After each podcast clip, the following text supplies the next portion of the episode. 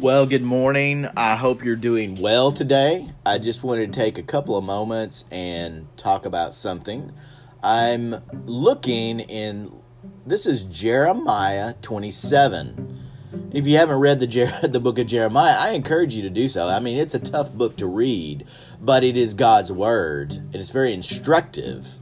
It's very important to understand sometimes the background of certain books and what was going on during, you know, the exile was coming during the time of Jeremiah. It actually happened when he was still living.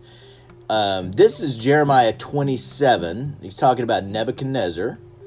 And I'm not going to read all of it. I'm going to read some of it. I'm going to go down here. And this is verse six. And it says, "Now I've given all these lands into the hand of Nebuchadnezzar, the king of Babylon, my, my servant. My servant.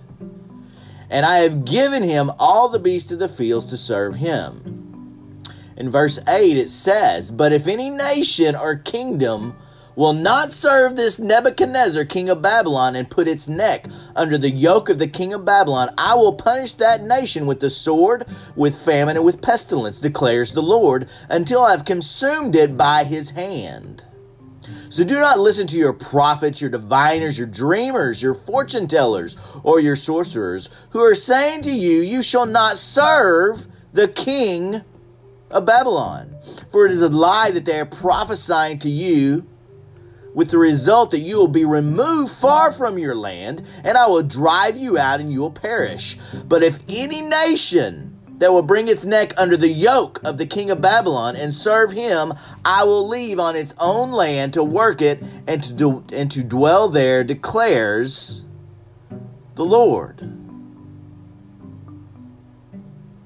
This is talking about Nebuchadnezzar, the king of Babylon, who God was using. Right?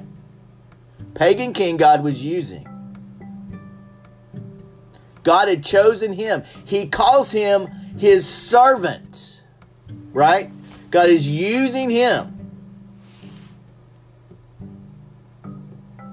Do not listen to your prophets, your diviners, your dreamers, et cetera. They're saying, "You shall not serve the king of Babylon."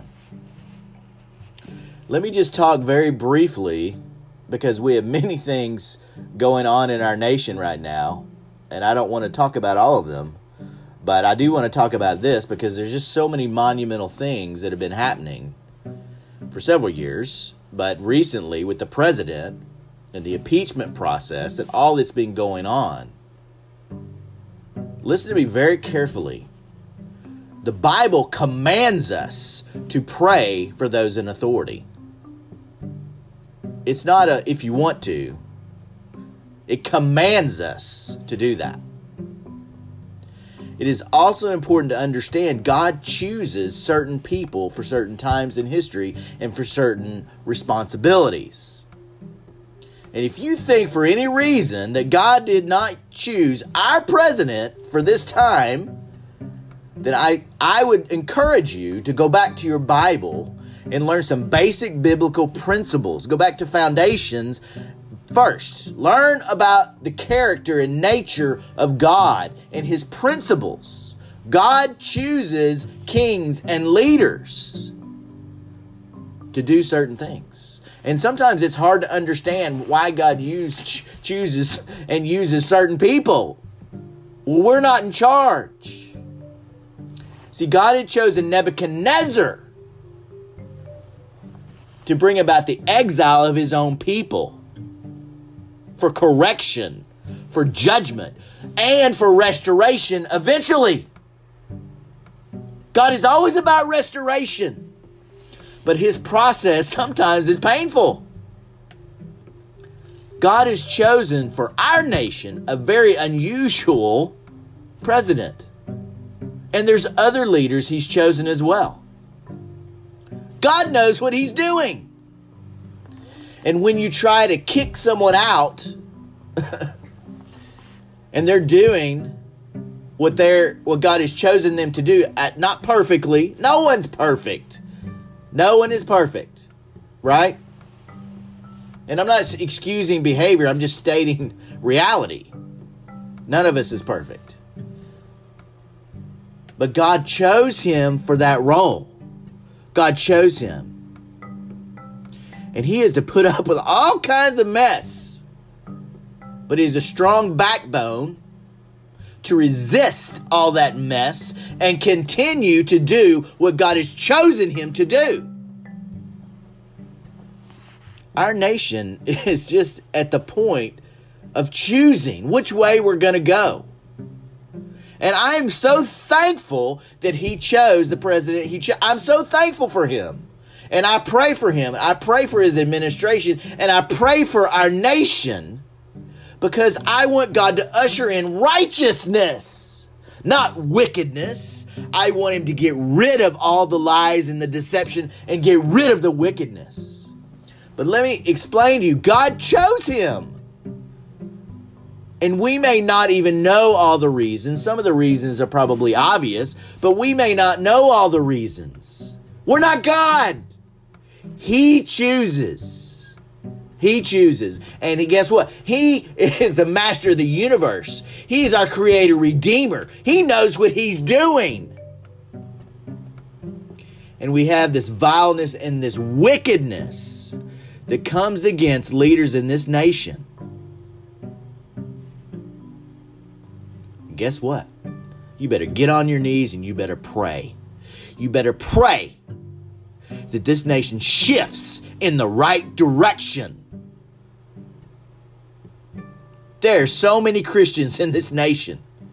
Get on your knees and pray. Support.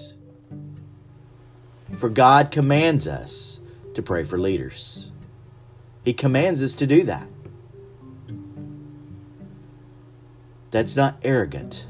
It's just what the Bible tells us already to do. If God's already told us to do it, you know, there doesn't need to be a discussion about it. It's just something we're already supposed to do. And trust me, our nation needs prayer. It needs prayer. God chose Nebuchadnezzar. God has chosen our president. Okay? And, and many other people, obviously. For this time in history, to deal with certain things, to get rid of certain things. Praise Jesus. Wickedness, vileness, injustice. That's what a king's supposed to do. He's supposed to execute justice and righteousness and punish the wicked. The Bible tells us that. That's what they're supposed to do. God knows what he's doing.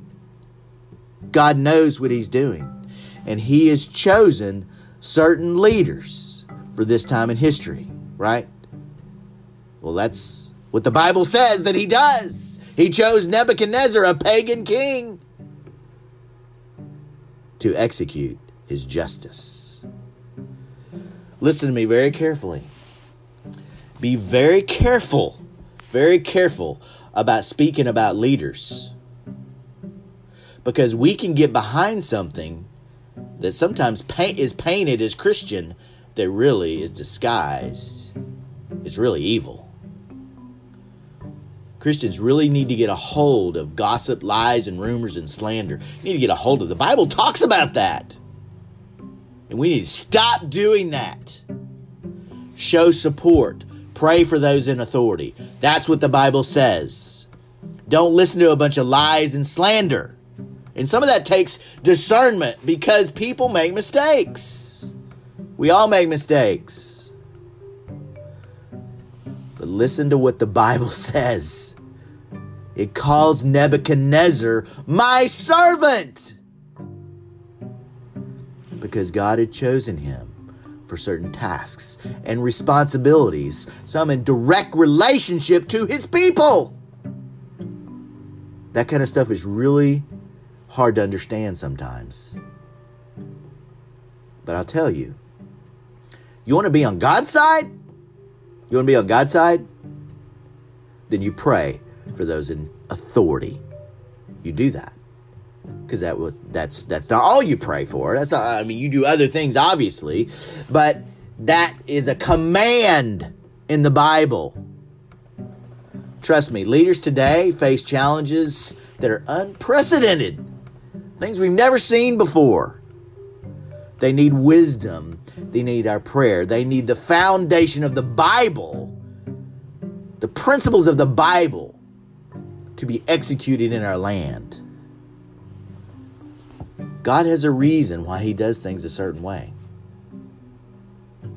And sometimes he chooses the most unlikely people, but he still chose them. He knows what he's doing. I ask you today, I ask you today, what benefits this nation more? Saying a bunch of negative mess about leaders or praying for them? Which is more right? Which does the Bible say for us to do? Which one? A clear choice, obviously. It's time to get in line with God's word and what God has already told us to do. I pray that the leaders of this land crush iniquity and wickedness by the power of God.